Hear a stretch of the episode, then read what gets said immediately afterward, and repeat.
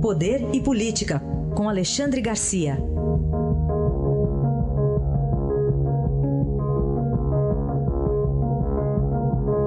Alexandre, bom dia.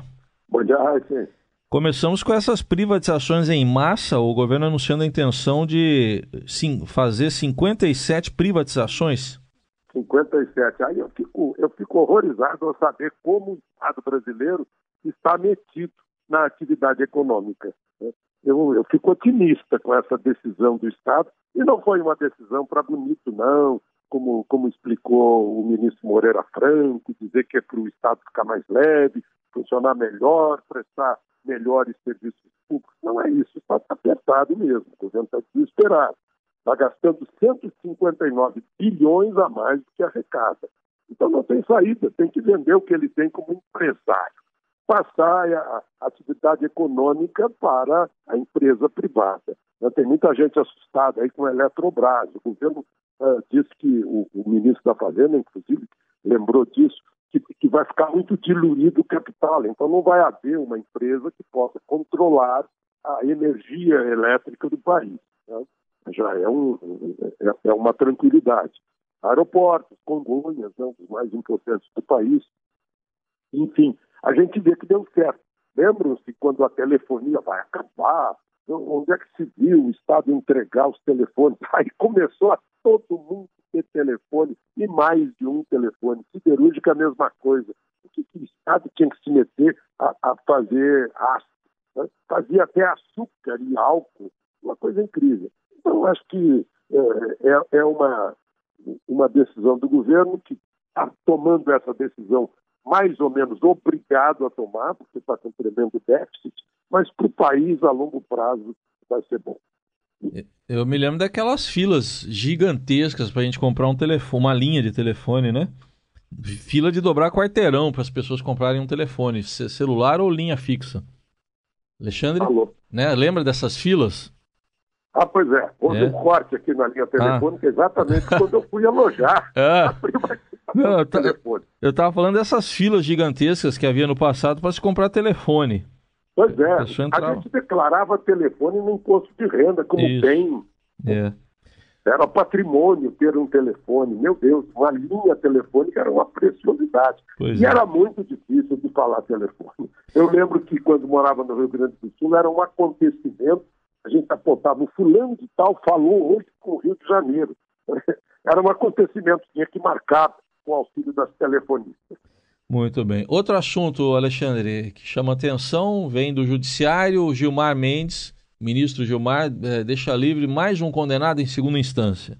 É, mais uma vez, né? um empresário que se omitiu, né? negou, né? negou-se a prestar declarações ao fisco, informações ao fisco obrigatórias, ele foi condenado por um juiz de primeira instância a quatro anos e dois meses, de, de prisão né, em regime aberto.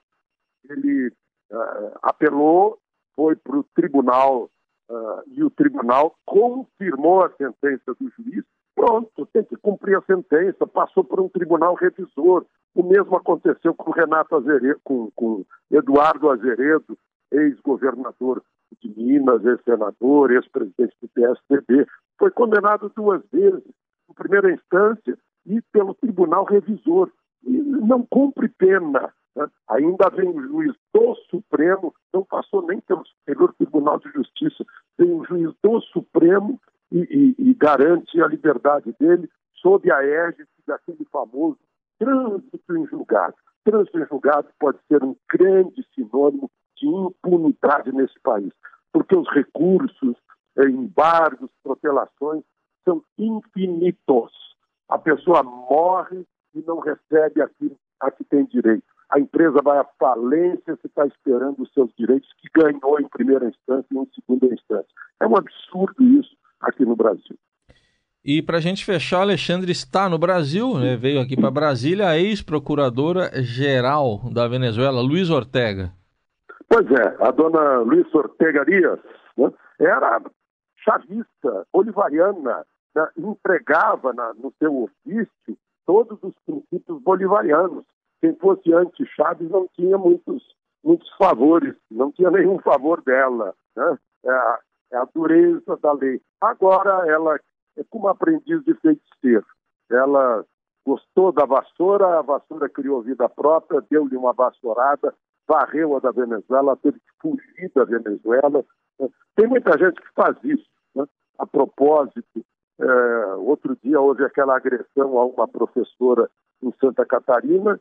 Né? Aí depois a rede social, eu não sei se é verdade, porque a rede social não dá para a gente confiar, aceita qualquer coisa, que a professora pregava uh, a, a, agressão com ovos nos seus adversários, nos seus aqueles que ela considerava seus inimigos políticos, acabou recebendo, como a dona como a dona Luísa Ortega, acabou recebendo na cara né, aquilo que pregou.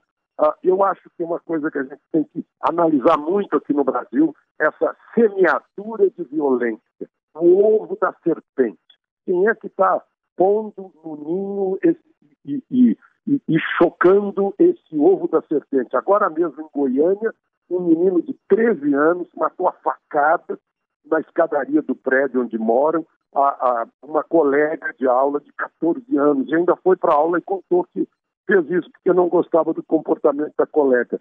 Quem é que prega?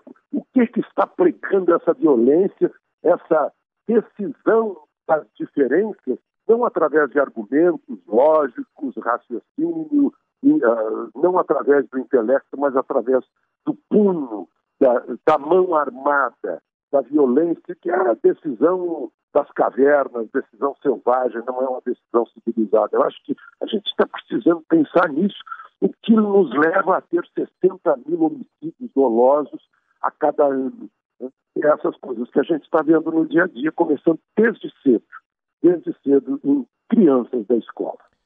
Análise de Alexandre Garcia, que amanhã estará de volta aqui conosco. Obrigado. Até amanhã, Alexandre. Até amanhã.